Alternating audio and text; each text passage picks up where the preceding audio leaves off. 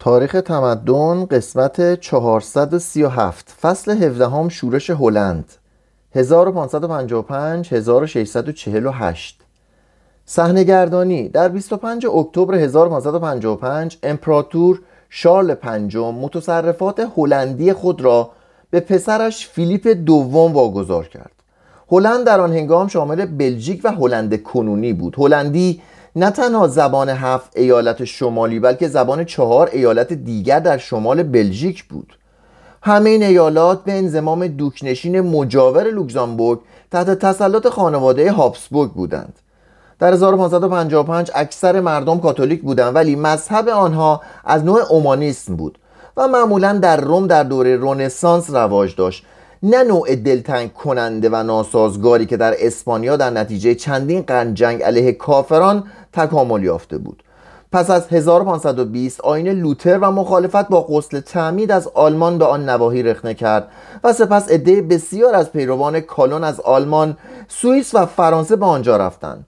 شارل پنجم کوشید که جلوی این هجوم ها را بگیرد و برای این منظور نوع پاپی یا اسخفی دستگاه تفتیش افکار را در هلند برقرار ساخت و به وسیله آگهی اعلام کرد که اگر کسی از اصول کاتولیک منحرف شود به وحشت انگیزترین مجازات ها گرفتار خواهد آمد. اما پس از تضعیف قدرت او بر اثر اهنامه پاسو 1552 این مجازات ها به ندرت به مورد اجرا گذاشته شدند. فیلیپ که بر اثر پیشرفت بدعت به وحشت افتاده بود آگهی ها و مجازات ها را از سر گرفت.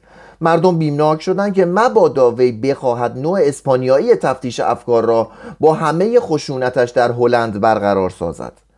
آین کالون به مذاق بازرگانان سازگار می آمد بیمه به تنهایی باعث ثروت 600 نمایندگی شده بود.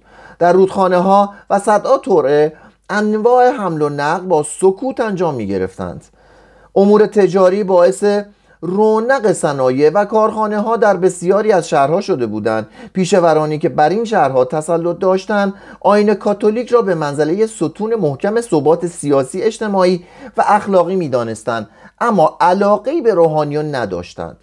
بیش از همه چیز از مالیاتی که توسط دولت اسپانیا بر امور اقتصادی هلند بسته شده بود شکایت داشتند. طبقه کشاورز بیش از دیگران از شورش صدمه می‌دید و کمتر از همه سود می برد قسمت اعظم زمین در تصرف بازرگانی بود که به اشراف که به اشراف آلمان و فرانسه در دوره ملوک و توایفی شباهت داشتند و همین اشخاص بودند که زمینه استقلال را فراهم آوردند. فیلیپ دومون مارانسی در ایالت جنوبی عراضی وسیعی داشت. لامورال نیز در فلاندر و لوکزامبورگ دارای املاک وسیعی بود و توانست با دوشسی از باواریا ازدواج کند. وی در چند نبرد به اندازه دلیران جنگید که مورد توجه شارل و فیلیپ قرار گرفت. همین شخص بود که لشکر فیلیپ را به سوی پیروزی رهبری کرد 1557 چنین اشخاصی به انزمام اشراف کوچکتر بسیاری با نظری حریصانه به ثروت کلیسا نگریستند و به سرگذشت بارونهای آلمانی که خود را با تصرف اموال کلیسا ثروتمند کرده بودند گوش می‌دادند. بقیده آنان صلاح در آن بود که پادشاه از عراضی دیرها تعدادی مرکز فرماندهی نظامی بسازد و بدین ترتیب سوار نظام باشکوهی به جای گروهی شکم پرست و تنبل به وجود آورد. ثروتمندترین و با کفایت ترین مالکان ویلیام آرنج یا گیوم د اورانج بود. خانواده او در ایالت آلمانی و همچنین در هلند املاک فراوانی داشت. ویلیام که در شهری آلمانی متولد شده بود 1533 تا 11 سالگی با آین لوتر پرورش یافت. ولی برای آنکه بتواند املاک امش را قانونا به ارث برد به بروکسل رفت و به مذهب کاتولیک درآمد. شارل پنجم به او علاقه من شد و دختری به عقد ازدواج او درآورد. سپس فیلیپ او را که 22 سال بیش نداشت ولی به زبانهای فلاندری آلمانی اسپانیایی و فرانسوی و ایتالیایی مسلط بود. به عنوان یکی از وزرای مختار خود برای بستن اهنامه به کاتو کامبرزی فرستاد. اما ویلیام روشی خودسرانه در پیش گرفت و فیلیپ هرگز او را نبخشید. این شاهزاده به عنوان رهبر نظامی همیشه با ناکامی مواجه شد اما به عنوان سیاستمداری ماهر ایستادگی انعطاف پذیر و شجاعت صبورانه باعث شد که نقایص او علا رقم مخالفت نیرومندترین قوای سیاسی و نظامی اروپا کشور جدیدی به وجود آورد.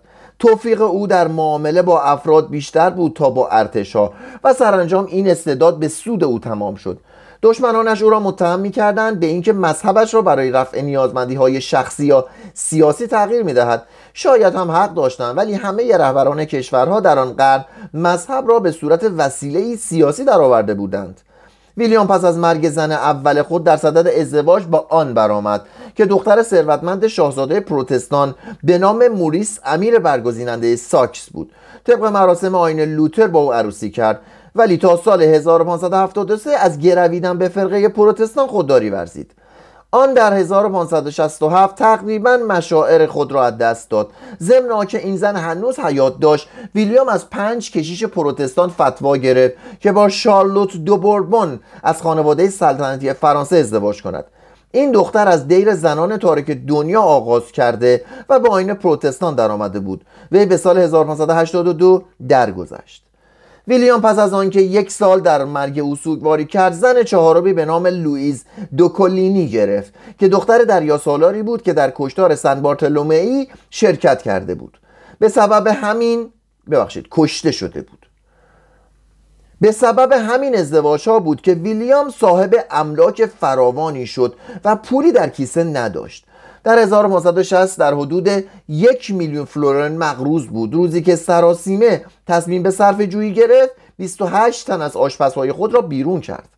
فیلیپ در معامله با بزرگان هلند به طرز خانمان براندازی مرتکب اشتباه شد. پدرش که در بروکسل تربیت یافته بود این اشخاص را می شناخت به زبان آنان سخن می گفت و با آنان عاقلانه رفتار می‌کرد. اما فیلیپ که در اسپانیا بزرگ شده بود فرانسوی هلندی نمی‌دانست و قادر نبود با بزرگان به لطف و مدارا رفتار کند و به عادت آنان احترام بگذارد. همچنین از اصراف میگساری و رفتار غیر جدی آنان با زنان در خش بود.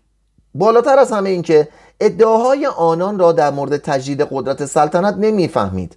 آنان نیز به نوبه خود از غرور شدید او میل او به تفتیش افکار انتصاب اسپانیایی ها به مناسب پرمنفعت در هلند و جا دادن سربازان اسپانیایی در آن کشور خشمگین بودند. هنگامی که از اشراف و پیشورانی که مجلس را تشکیل می‌دادند پول خواست آنان به شکایت او مبنی بر آنکه پدرش و جنگ های اخیر کسری زیادی در خزانه به بار آورده است گوش ندادند. گذشته از این بر اثر تقاضای او برای دریافت یک میلیون سیصد هزار فلورین وقت یک درصد مالیات از مستقلات و دو درصد از اموال منقول به وحشت افتادند و حاضر به تصویب این مالیات ها نشدند. ولی فقط مبالغی را تصویب کردند که به نظر آنها برای نیازمندی های جاری کافی بودند. سه سال بعد او دوباره به آنان دستور داد که سه میلیون گیلدر فراهم آورند. آنان نیز پذیرفتند به شرط آنکه همه سربازان اسپانیایی از خاک هلند فراخوانده شوند. فیلیپ این امتیاز را به آنان داد ولی با گرفتن اجازه از پاپ برای تأسیس 11 اسقف نشین جدید در هلند و انتصاب مردانی به این مقامات جهت اجرای فرمانهای پدرش علیه بدعت از تأثیر استمالت آمیز آن امتیاز کاست.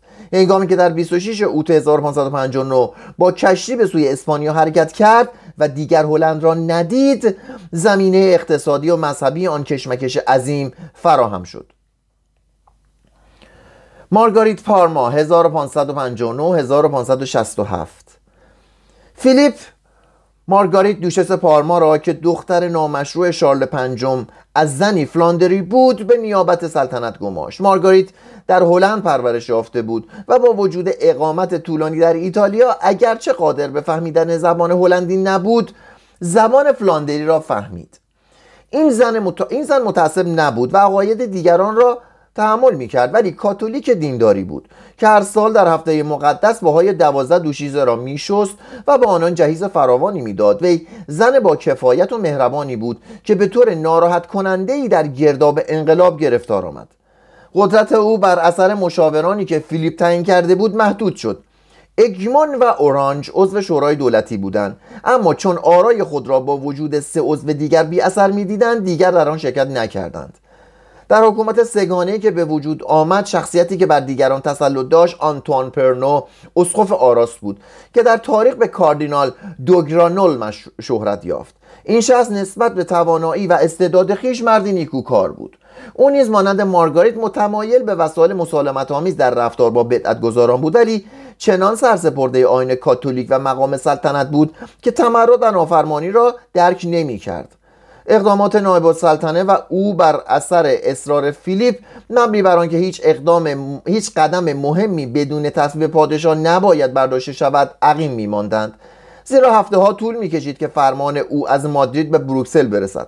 کاردینال با اطاعت از اوامر پادشاه محبوبیت خود را از دست داد و اگرچه در نهان با افزایش حوزه های اسخفی مخالف بود چون فیلیپ اصرار داشت که چهار اسخفیه برای 17 ایالت کافی نیست او نیز تسلیم شد. اقلیت پروتستان با خشم و غضب می‌دید که اسقفهای جدید باعث ترویج دستگاه تفتیش افکار طبق رویه پاپ هستند. در مارس 1563 اورانج، اگمون و هورن که خود کاتولیک بودند نامه‌ای به فیلیپ نوشتند و گرانول را به نقض حقوق ایالات که پادشاه موظف به حفظ آنها بود متهم کردند. آنها کاردینال را مسئول اسقفهای جدید دانستند و خواهان برکناری او شدند. خود مارگاریت از به قدرت رسیدن او ناخشنود بود و آرزو داشت با اشراف ناراضی که در نظر وی جهت سیانت نظم اجتماعی حائز اهمیت بودند کنار بیاید. سرانجام در سپتامبر 1563 او نیز توصیه کرد که گرانول به مقام دیگری گماشته شود. فیلیپ پس از مدت ها مقاومت تسلیم شد و آن وزیر مغرور را دعوت کرد که از مرخصی استفاده کند. گرانول در 13 مارس 1564 از بروکسل بیرون رفت ولی همچنان جزء مشاوران معتمد پادشاه باقی ماند. در این هنگام اشراف به شورای دولتی بازگشتند. بعضی از گماشتگان آنان آرای قضایی مقامات و افنامه ها را می فروختند و ظاهرا نایب السلطنه از غنائم بهرهمند می‌شد. کار تفتیش افکار بالا گرفت. فیلیپ از اسپانیا مراقب آن بود و آن را تشویق می کرد و نام بدعتگذاران مشکوک را برای مارگارید میفرستاد. تقریبا روزی بدون اعدام نمیگذشت. برتران لوبلا که در این وحشیگری ها به خشم آمده بود طی مراسم شاه ربانی در عید میلاد مسیح به کلیسای تورنه حمله برد. به سوی محراب شتاب نان مقدس را از دست کشیش رو بود آن را زیر پا انداخت و فریاد کنان به حاضران گفت ای مردم گمراه آیا این چیز را به جای عیسی مسیح خداوند و نجات دهنده خود می‌دانید؟ ماموران او را شکنجه دادند و به تدریج کشتند. دست رهبر دستگاه تفتیش افکار هلند شخصی بود به نام تیتلمان که شیوه هایش چندان مستبدانه و بیرحمانه بودند که شورای شهرداری بروژ کمه اعضای آن کاتولیک بودند او را نزد نایب السلطنه به عنوان مردی وحشی معرفی کردند و گفتند که مردم را از خانه هایشان بیرون می‌کشد بدون هیچ گونه مانع قانونی محاکمه می کند آنچه را که دلش می‌خواهد بر زبان آنان می‌گذارد و سپس همگی را به مرگ محکوم می کند دادرسان فلاندر در نامه‌ای بسیار جدی خطاب به فیلیپ از او استدعا کردند که به این بیدادگری ها پایان دهد. مارگاریت از رئیس دستگاه تفتیش افکار محجوبانه خواهش کرد که با احتیاط و فروتنی رفتار کند ولی اعدام ها همچنان ادامه یافتند. فیلیپ از تیتلمان حمایت کرد و به نایب السلطنه فرمان داد که دستورهای شورای ترانت 1564 را بدون رحم و وقفه به مورد اجرا بگذارد. شورای دولتی اعتراض کرد و گفت که بعضی از این دستورها با امتیاز مسلم ایالات مقایرند و از این رو از انتشار آنها جلوگیری کرد. ویلیام فرمانروای اورانج که مایل بود وحدت هلند را با حفظ آزادی های سیاسی دیرین آن نگاه دارد پیشنهاد کرد که کسی معترض مذاهب مختلف نشود و این سیاست برای آن از کاملا تازه بود. در تایید این سیاست به شورای دولتی چنین گفت اگر پادشاه تصور می کند که مردم هلند برای مدت نامحدودی تن به فرمانهای بیرحمانه خواهند داد در اشتباه است. من هر اندازه سخت پایبند مذهب کاتولیک باشم باز قبول نمی کنم که پادشاهان بخواهند بر وجدان اتباع خود حکومت کنند و آزادی مذهبی را از آنها بگیرند. کاتولیک ها به پروتستان ها پیوستند و فرمان های مذکور را ظالمانه دانستند. اجمان به مادرید فرستاده شد تا آن فرمان ها را تعدیل کند و مارگاریت به طور خصوصی از این تقاضا پشتیبانی کرد. اگمون اگرچه در اسپانیا به اعزاز تمام پذیرفته شد با دست توهی بازگشت. اسقفها در جوان 1565 عریضه ای به حضور فیلیپ تقدیم داشتند و استدعا کردند که در آن فرمانها تغییری بدهد و مردم را به آرامی و با محبتی پدرانه نصیحت کند نه با خشونت قضایی. فیلیپ در, در مقابل همه این اعتراضها پاسخ داد که حاضر است 100 هزار نفر را قربانی کند ولی دست از سیاست خود بر ندارد. در اکتبر 1565 این دستور ساده را برای عاملان دستگاه تفتیش افکار فرستاد. در مورد تفتیش افکار مایلم که این کار مانند سابق و به مقتضای همه قوانین خواه انسانی خواه آسمانی انجام گیرد. من از صمیم قلب طرفدار آنم و از شما می‌خواهم که دستورهای که دستورهای مرا اجرا کنید. همه زندانیان محکوم را بکشید و نگذارید که بر اثر قفلت و ضعف و سوء نیت قضات فرار کنند. اگر عدهای میترسند آن فرمانها را به مورد اجرا بگذارند به جای آنان مردانی خواهم گماش که دل و غیرت بیشتری داشته باشند. مارگاریت فرمان فیلیپ را گردن نهاد و دستور اجرای کامل فرمانها را صادر کرد. 4 نوامبر 1565 اورانج و اگمون دوباره از شورای دولتی کنار رفتند و اورانج سایر اشراف و گروه زیادی از قضات حاضر به اجرای فرمانها نشدند. پروتستان ها جزوه ها و اوراقی انتشار دادند و از زجر و تعقیب انتقاد کردند. بازرگانان خارجی که احساس می‌کردند انقلابی در شرف تکوین است از هلند بیرون رفتند. دکانها بسته شد تجارت از رونق افتاد و آنارس به صورت شهر مرده ای درآمد. بسیار از پروتستان های هلند به انگلستان یا آلمان گریختند و در انگلستان باعث تکامل آن صنایع نساجی شدند که در قرن 17 هم با هلند شروع به رقابت کرد و در قرن 18 هم منجر به انقلاب صنعتی شد. بسیار از اشراف کوچکتر پنهانی به فرقه پروتستان پیوستند. در دسامبر 1565 بعضی از آنها در قصری در بروکسل گرد آمدند و مصالحه نامه ای تنظیم کردند. از تأسیس دستگاه تفتیش افکار لب به انتقاد گشودند و اتحادیه ای به منظور منحل کردن آن تشکیل دادند. در 5 آوریل 1566 در حدود 400 نفر از این اشراف کوچک به قصر نایب السلطنه رفتند و درخواستی به او تقدیم داشتند و تقاضا کردند از پادشاه بخواهد که به تفتیش افکار و فرمانهای سابق در هلند خاتمه دهد و از وی خواستند که اجرای فرمانها را تا دریافت پاسخ فیلیپ موقوف سازد. مارگاریت جواب داد که عریضه آنها را به حضور پادشاه خواهد فرستاد اما خود اجازه ندارد که اجرای فرمانها را به تعویق بیاندازد. با وجود این همه مساعی خود را به کار خواهد برد که فرمانها را تعدیل کند. یکی از مشاوران نایب السلطنه چون دریافت که وی بر اثر تعداد و تصمیم شاکیان مرعوب شده است به او قوت قلب داد و پرسید چطور خانم از این گداها خان... چطور خانم از این گداها میترسید؟ همپیمانان با اکراه این نام را پذیرفتند و بسیاری از آنان جامعه خاکستری زیر و خورجین و کاسه را که از مشخصات گدایان بود برگزیدند. زنده باد گدایان به منزله شعار انقلاب درآمد و تا یک سال همین اشراف جوان بودند که شورش را رهبری کردند و پرورش دادند. مارگاریت فیلیپ را از آن درخواست و از محبوبیت آن در میان اکثر مردم آگاه کرد و مساعی خود را برای متقاعد ساختن او به منظور تعدیل فرمانها از سر گرفت. پادشاه با لحنی ظاهرا استمالت آمیز پاسخ داد.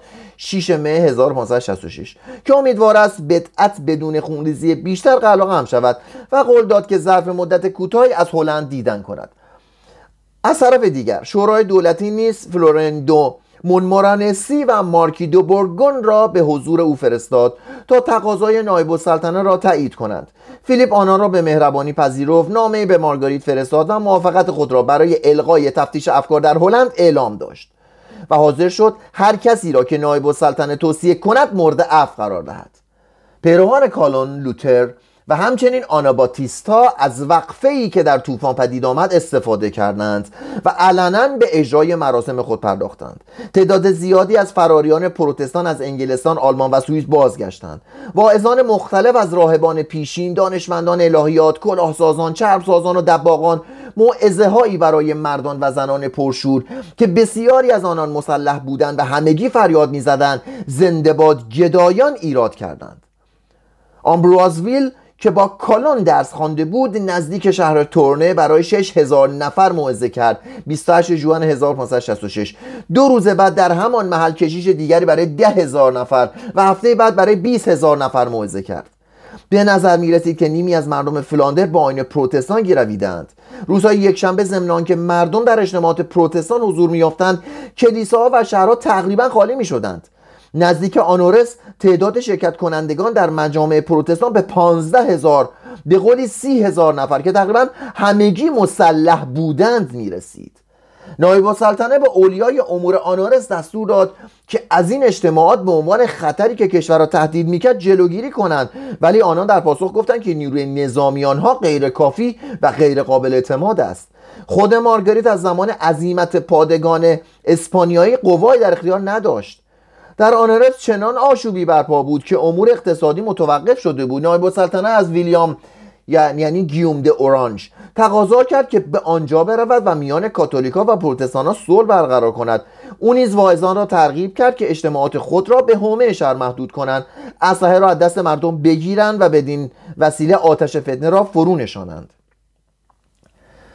در ژوئیه 1566 یعنی همون ماه 2000 گدا به رهبری لویی در اسقف نشین لیژ گرد آمدند و تصمیم گرفتند که پروتستان های آلمان که با پروتستان های آلمان رابطه برقرار کنند و از آنها لشکری به وجود آورند که در صورت حمله دشمنان بر پروتستان های هلند به کمک اینان بشتابند در 26 ژوئیه لویی و 12 هزار نفر دیگر که به جامعه گدایان در آمده بودند از نایب السلطنه تقاضا کردند که مجلس را تشکیل دهد و توصیه های اورانج، اگمون و هورن را بپذیرد. از آنجا که جواب او سریح نبود آنان تلویحا گفتند که شاید مجبور شوند از خارج استمداد کنند. لویی بیدرنگ شروع به گردآوری 4000 سوار و چهل گروهان در آلمان کرد. در 9 اوت فیلیپ سندی رسمی بدین مضمون امضا کرد که پیشنهاد عفو را از او به زور گرفتند و دیگر موظف به اجرای آن نیست و در دوازده اوت به روم اطلاع داد که موقوف ساختن تفتیش افکار مربوط به تصویب پاپ است. در 14 اوت گروهی از پروتستان ها که به تحریک واعظان تمثال های مذهبی را بتپرستی می‌دانستند به ترتیب وارد کلیساها شدند. تمثالها و محرابها را در هم شکستند و هر گونه تزئینی را از میان بردند. در همان هفته گروه های مشابهی به همان اقدامات دست زدند. در آنارس در روزهای 16 و 17 عوام وارد کلیسای جامعه شدند و محراب ها را در هم ریختند. شیشه بندهای منقوش و صلیب ها و سایر تمثال ها و همچنین اورک ها و گلدوزی ها و پیاله ها و ظرف های مخصوص اشای ربانی را شکستند. گورها را شکافتند و زیورالات اجساد را برداشتند. سپس شراب مخصوص اشای ربانی را نوشیدند. کتاب دعاهای گرانبها را سوزاندند و شاهکارهای هنری را زیر پا انداختند. آنگاه نردبان را تناب آوردند و مجسمه ها را از تاقچه ها بیرون کشیدند و آنها را با پتک شکستند. پس از این جریانات فریاد کنان از کوچه های آنورس گذشتند. تمثال ها و زیورهای سی کلیسا و صومعه را خراب کردند. کتابخانه صومعه ها را سوزاندند و راهبان و راهبه ها را از دید بیرون راندند. هنگامی که خبر این قذب کالونی به ترن رسید شور تمثال شکنی در آنجا نیز در گرفت و دارایی کلیساها به تاراج رفت. تنها در فلاندر 400 کلیسا از تمثال خالی شد. این شورا هیجان از فلاندر به ایالات شمالی و سرانجام به گرونینگن و فریسلاند سرایت کرد. اکثر رهبران پروتستان از این خرابی ها انتقاد کردند ولی بعضی از آنان به ملاحظه اینکه خطر زیادی متوجه کسی نشده بود تخریب مجسمه ها و تصویرها را جنایت آمیزتر از زنده زنده سوزاندن بدعت گذاران ندانستند. مارگاریت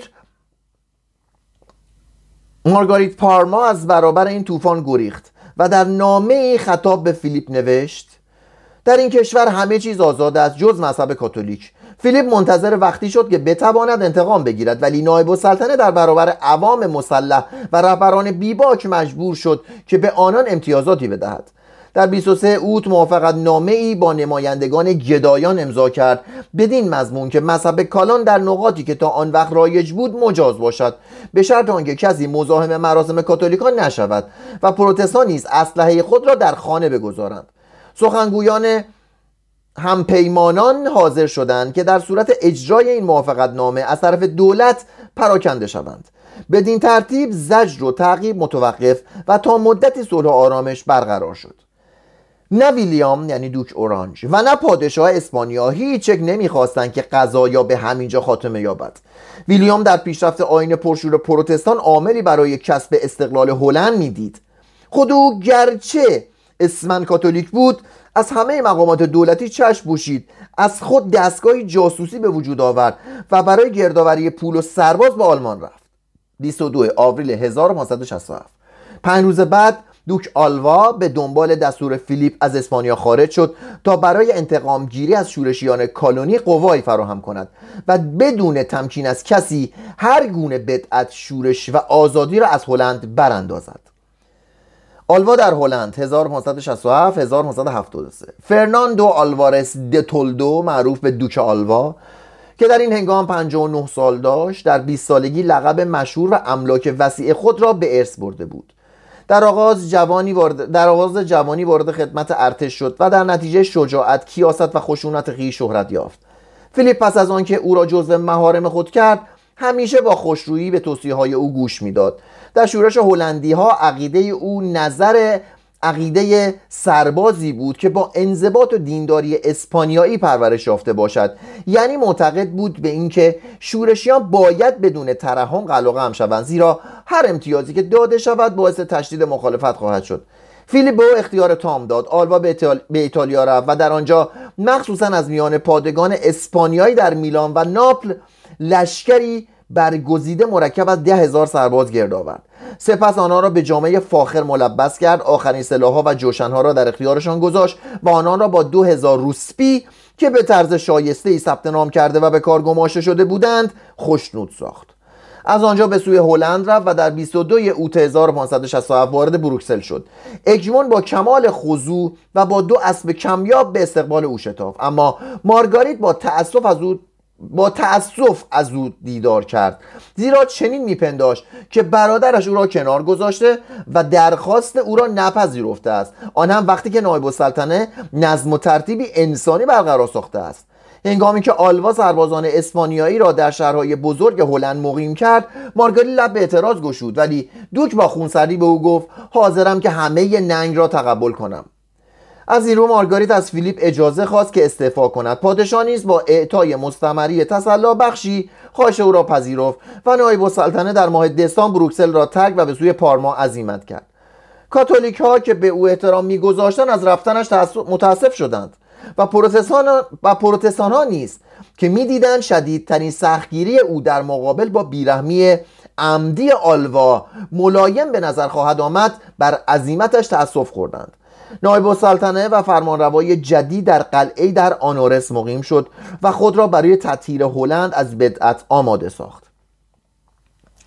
نخست اگمون و هورن را به شام دعوت کرد و از آنان به خوبی پذیرایی نمود. سپس دستور داد که آنان را دستگیر و تحت نظر قوای فراوانی در قلعه در گان زندانی کنند. هفت سپتامبر. آنگاه هیئتی به نام شورای آشوبها که توسط پروتستان های وحشت زده به شورای خون موسوم شد تشکیل داد.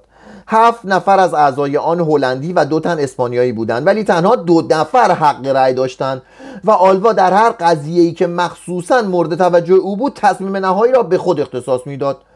طبق دستور او شورا میبایستی همه افرادی را که متهم به مخالفت با کلیسای کاتولیک یا حکومت اسپانیا بودند بیابد دستگیر کند در دادگاه خصوصی به محاکمه بکشد و محکوما را بدون ترحم یا وقفه به مجازات برساند. شورا عاملانی را برای جاسوسی فرستاد و خبرچینان را تعقیب کرد که علیه خیشان و دوستان خود گزارش دهند. خروج از کشور ممنوع شد و نیز مقرر شد که صاحبان کشتی در صورت کمک رساندن به مهاجران به دار آویخته شوند. هر شهری که در جلوگیری از آشوب و تنبیه شورشیان موفق نشود مجرم شناخته شود و کارمندانش را زندانی یا جریمه کنند. هزاران تن دستگیر شدند تنها در یک صبح حدود 1500 نفر را در بسترشان دستگیر کردند و به زندان فرستادند محاکمات به اختصار برگزار می شد گاهی دسته های سی، چل یا پنجاه نفری در یک زمان محکوم و اعدام می شدند در یک, در یک ماه یعنی ژانویه 1568 84 تن از اهالی والانسین اعدام شدند. پس از چندی خانواده در فلاندر یافت نمی‌شد که در غم یکی از اعضای خود که به فرمان شورای آشوبها دستگیر یا کشته شده بود اش نریزد. به ندرت کسی در هلند جرأت اعتراض داشت. کوچکترین انتقاد مترادف با توقیف شدن بود. آلوا احساس می‌کرد که چون توانسته از ویلیام یعنی دوک اورانژ را به دام اندازد موفقیتش دکهدار شده است. شورای آشوبها ادعانامه علیه آن امیر برادرش لویی و سایر رهبران صادر و آنان را متهم به تشویق بدعت و شورش کرد. مونتنی هنوز در اسپانیا به سر می برد زیرا فیلیپ او را به زندان انداخته بود. پسر ویلیام به نام فیلیپ ویلیام در دانشگاه لوون تحصیل می کرد او را دستگیر کردند و به اسپانیا فرستادند. او در آنجا به صورت کاتولیک پرشوری تربیت شد و اصول پدر را انکار کرد. ویلیام به عنوان مردی شورشی اعلام شد و هر کسی می توانست او را با معافیت قضایی به قتل برساند. ویلیام در صدد تشکیل لشکری برآمد و به برادر خود لویی نیز دستور داد که چنین کند. سپس از امیران لوتری استمداد کرد ولی عکس آنان ضعیف بود. از الیزابت نیز کمک خواست اما او هم راه احتیاط را در پیش گرفت. مبالغ پول به او رسید. کنتها 90 هزار فلورین فرستادند خود او جواهر ظروف فرشینه ها و اساس گرانبهای خیش را فروخت و 50 هزار فلورین تهیه کرد. سرباز فراوان یافت می‌شد زیرا سربازان مزدور در نتیجه وقف در جنگ های مذهبی فرانسه توی دست به آلمان برگشته بودند. رواداری مذهبی برای ویلیام سیاست لازمی بود زیرا او میبایستی پیروان لوتر و کالون را به زیر پرچم خود گرد آورد و به کاتولیک های هلند اطمینان دهد که مذهب آنها در نتیجه جدای هلند از اسپانیا دچار اشکال نخواهد شد. نقشه او این بود که سلشگر در یک زمان به حمله بپردازند. قرار بود که هوگونه های فرانسه به آرتوا در جنوب باختری حمله کنند. هوکشتراتن سربازان خود را علیه ماستریشت در جنوب رهبری کند و لوی کنت ناساود از آلمان وارد فریسلاند در شمال خاوری شود. حمله هوگونه ها و سربازان هوکشتراتن دفع شد ولی لوئی بر سربازان اسپانیایی فائق آمد. 23 مه 1568 آلوا فرمان اعدام اگمون و هور را صادر کرد تا سه هزار سربازی را که آن دو نفر به انزمام گان حفاظت می کردند برای جنگ استفاده کند سپس با این نیروی امدادی به سوی فریسلاند پیشروی کرد. قوای تضعیف شده لوی را شکست داد 21 ژوئیه و 7000 تن از سربازان او را به خاک هلاکت افکند. لویی از یکی از مذهبهای رودخانه امس شناکنان فرار کرد. در ماه اکتبر ویلیام با 25 هزار سرباز به برابان رفت تا با آلوا نبردی قاطع کند. آلوا که لشکری کوچکتر ولی منظمتر در اختیار داشت زرنگی کرد و حاضر به مبارزه نشد و فقط به حملات خرابکارانه ای در پشت سر دشمن مبادرت ورزید.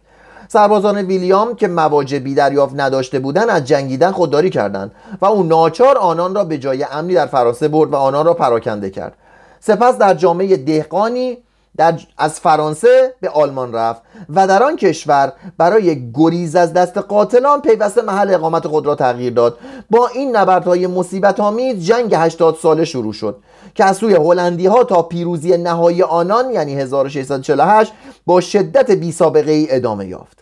آلوا تا مدتی یک کتاز مغرور صحنه نبرد بود اما او نیز پولی نداشت.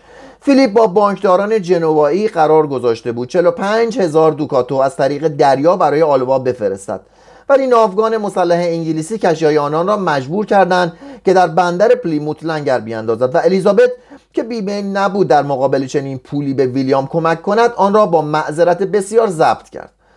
آلوا مجلس اشراف و نمایندگان شهرها را به بروکسل فراخواند و به آنان گفت که باید بیدرنگ یک درصد از تمام اموال و پنج درصد به طور دائم از هر گونه از اموال مستقلشون و ده درصد به طور دائم از هر فروشی مالیات اخذ شود. نمایندگان اعتراض کردند و گفتند که چون بسیاری از چیزها ظرف یک سال چند بار دست به دست می شوند چنین مالیاتی به منظره ضبط آنها خواهد بود. سپس پیشنهادهای آلوا را به شوراهای ایالتی ارجاع کردند. در آنجا مخالفت و اندازه شدید بود که آلوا مجبور شد مالیات ده درصد را تا سال 1572 به تعویق اندازد و در این ضمن به مالیات یک درصد و اعانه به مبلغ دو میلیون فلورن سالیانه برای مدت دو سال قناعت کند. حتی گردآوری مالیات یک درصد نیز دشوار و پرخرج بود. از آنجا که اوترشت از پرداخت آن خودداری کرد آلوا یک تیپ سرباز در میان منازل آن شهر مقیم ساخت و چون باز مقاومت ادامه یافت وی مردم آن ناحیه را خیانتکار شمرد. امتیازات آنها را از میان برد و همه دارایی اهالی را به نفع پادشاه ضبط کرد. همین مالیات بندی و نحوه اخذ آن بود که آلوای شکست ناپذیر را شکست داد. در این هنگام تقریبا همه مردم خواه کاتولیک خواه پروتستان به مخالفت او برخواستند و چون تحمیلات او مانع از فعالیت بازرگانی که پیشرفت هلند وابسته به آن بود می‌شد خشم آنان پیوسته افزایش یافت. آلوا که در امور جنگی بیش از امور اقتصادی تبهر داشت در مقابل تصرف پولهای بانکداران جنوایی به وسیله الیزابت معامله به ملس کرد و اموال انگلیسی ها را در هلند ضبط و تجارت با انگلستان را ممنوع کرد. الیزابت بیدرنگ در انگلستان کالاهای هلندی را متصرف شد و تجارت انگلستان را معطوف به بندر هامبورگ کرد. پس از مدت کوتاهی هلندی ها انحطاط تجارت را احساس کردند. دکان ها بسته شدند بیکاری بالا گرفت و طبقه نیرومند پیشوران که اعدام پروتستان ها و غارت کلیساها را با شکیبایی تحمل کرده بودند پنهانی به فکر شورش افتادند و سرانجام آتش فتنه را با پرداخت پول دامن زدند. حتی کشیشان کاتولیک که از ازمهلال اقتصاد ملی بیم داشتند مخالف آلوا شدند و به فیلیپ اختار کردند که دوک آن کشور را به ویرانی میکشاند. پاپیوس پنجم که از پیروزی های آلوا شاد شده بود با کاردینال دوگرانول در, در انتقاد از سختگیری آلوا هم داستان شد و توصیه کرد که همه شورشیان و بدعتگذاران در صورت استغفار مورد عفو قرار گیرند. فیلیپ پذیرفت. و این خبر را به اطلاع آلوا رساند. فوریه 1569 اما دوک تقاضا کرد. این عمل به تأخیر افتاد و عفو عمومی تا 16 ژوئیه 1570 اعلام نشود. در آن سال پاپ کلاه و شمشیر متبرک را به آلوا و گل طرایی را به زن او اعطا کرد و فیلیپ پادشاه اسپانیا مونتینی را که به زندان افکنده بود از میان برداشت. 16 اکتبر 1570 در این ضمن نیروی تازه‌ای وارد صحنه شده بود. در مارس 1568 گروهی از مردان دست از جان شسته معروف به گدایان وحشی با شور و هیجان به قارت کلیساها و صومعه ها پرداختند و بینی و گوشهای کشیشان و راهبان را بریدند. گویی با این اعمال می‌خواستند با وحشیگری های شورای خون رقابت کنند. در 1569 الی 1572 گروه دیگری که خود را گدایان دریا نام نهاده بودند 18 فروند کشتی را تصرف کردند. با دریافت مأموریت از طرف ویلیام دوک اورانج به ساحل هلند حمله برد. کلیساها و صومعه ها را غارت کرد به امور کشتیرانی اسپانیا آسیب رسان و در بندرهای مساعد انگلستان و حتی در شهر دوردست لاروشل که در آن هنگام زیر تسلط هوگوناها بود آزوقه به دست آورد. هرگاه یکی از شهرهای ساحلی بدون پادگان اسپانیایی میماند گدایان دریا به آن حمله می بردند مواضع سغلجشی را به تصرف در می آوردند و به وسیله باز کردن سدها جلوی پیشرفت قوای اسپانیایی را می گرفتند آلوا دیگر قادر نبود از طریق دریا آزوقه دریافت دارد. شهرهای عمده ایالتی که بدین ترتیب محفوظ مانده بودند با ویلیام پیمان وفاداری بستند و حاضر شدند. ملزومات جنگ او را فراهم کنند. ژوئیه 1572 ویلیام مرکز فرماندهی خود را به دلفت انتقال داد. در این وقت بود که فیلیپ سرود ملی هلند را ساخت که هنوزم اون سرود هست. طبق نوشته این کتاب البته شاید حالا تا اون موقع بوده الان نمی‌دونم. ویلیام که بدین ترتیب تشویق شده بود لشکر دیگری به وجود آورد و به برابان حمله برد. در همان زمان لویی کنتناسو به کمک لونینی قوایی در فرانسه فراهم آورد وارد نو شد و والنسین و مونسا به تصرف درآورد. 23 می 1572 آلوا برای تصرف مجدد مونس عزیمت کرد و امیدوار بود که بدان وسیله از کمک مجدد فرانسه به لویی جلوگیری کند. ویلیام برای کمک به برادر خود به طرف جنوب شتاب و اگرچه پیروزی های مختصری به دست آورد پس از مدتی سرمایه خود را برباد داد. سربازانش با قارت کلیساها مواجب خود را تهیه می‌کردند و با کشتن کشیشان خود را سرگرم می داشتند مخالفت کاتولیکا بالا گرفت و هنگامی که قوای ویلیام به حدود بروکسل رسید دواز... دروازه ها را بسته و مردم را آماده مقاومت یافت. پس از حرکت مجدد در یک فرسنگی مونس بود که 600 سرباز اسپانیایی او را در بستر خواب غافلگیر کردند. 800 تن از سربازان ویلیام پیش از آنکه آماده دفاع شوند به قتل رسیدند. خود ویلیام به دشواری جان به سلامت برد و به بقیه قوای خود به مالین در برابان شتافت. در این ضمن کشته شدن کلینی و کشتار سن بارتولومئی امید هر گونه کمک را از طرف فرانسه قطع کرد و در 17 سپتامبر مونس تسلیم آلبا شد و او به لویی و بقایای سربازانش اجازه داد که بی آنکه آسیبی ببینند حرکت کنند. اما فیلیپ دونور دو نوارم سردار آلوا به میل خود صدها نفر از مردم را به دار و اموال آنان را توقیف کرد و به بهای ارزان خرید. ناکامی ویلیان در امور سوقل جیشی زیاده روی های سربازان بی انضباط او و وحشیگری های گدایان نقشه او را مبنی بر متحد ساختن کاتولیکا و کالونها و لوتری ها برای مقابله با بیدادگری آلوا نقشه براب کرد.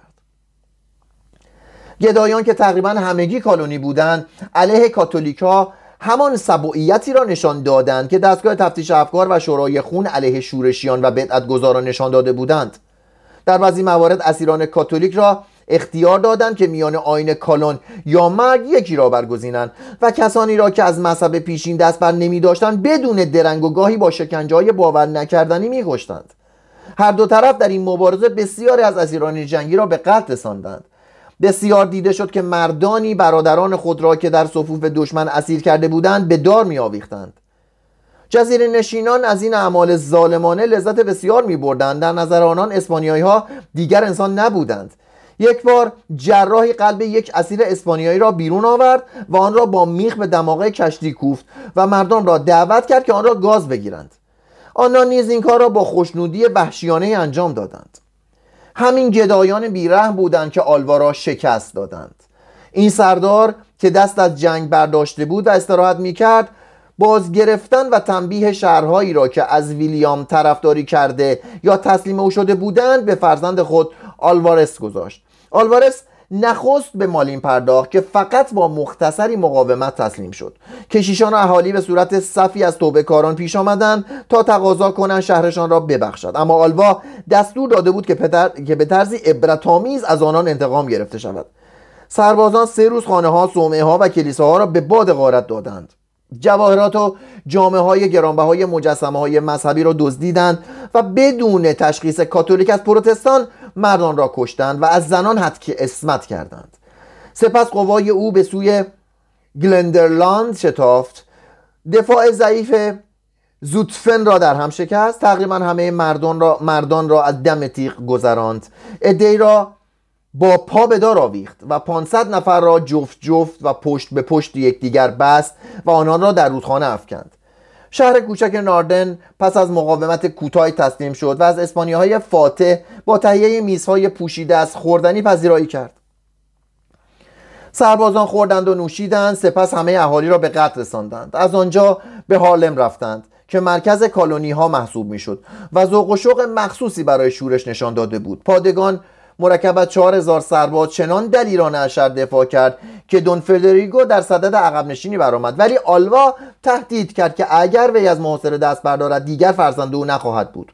وحشیگری بالا گرفت. هر دو طرف اسیران را در مقابل یکدیگر به دار آویختند و مدافعان بر فراز برج و باروها محاصره کنندگان را با تقلید از مراسم کاتولیکا به خشم آوردند.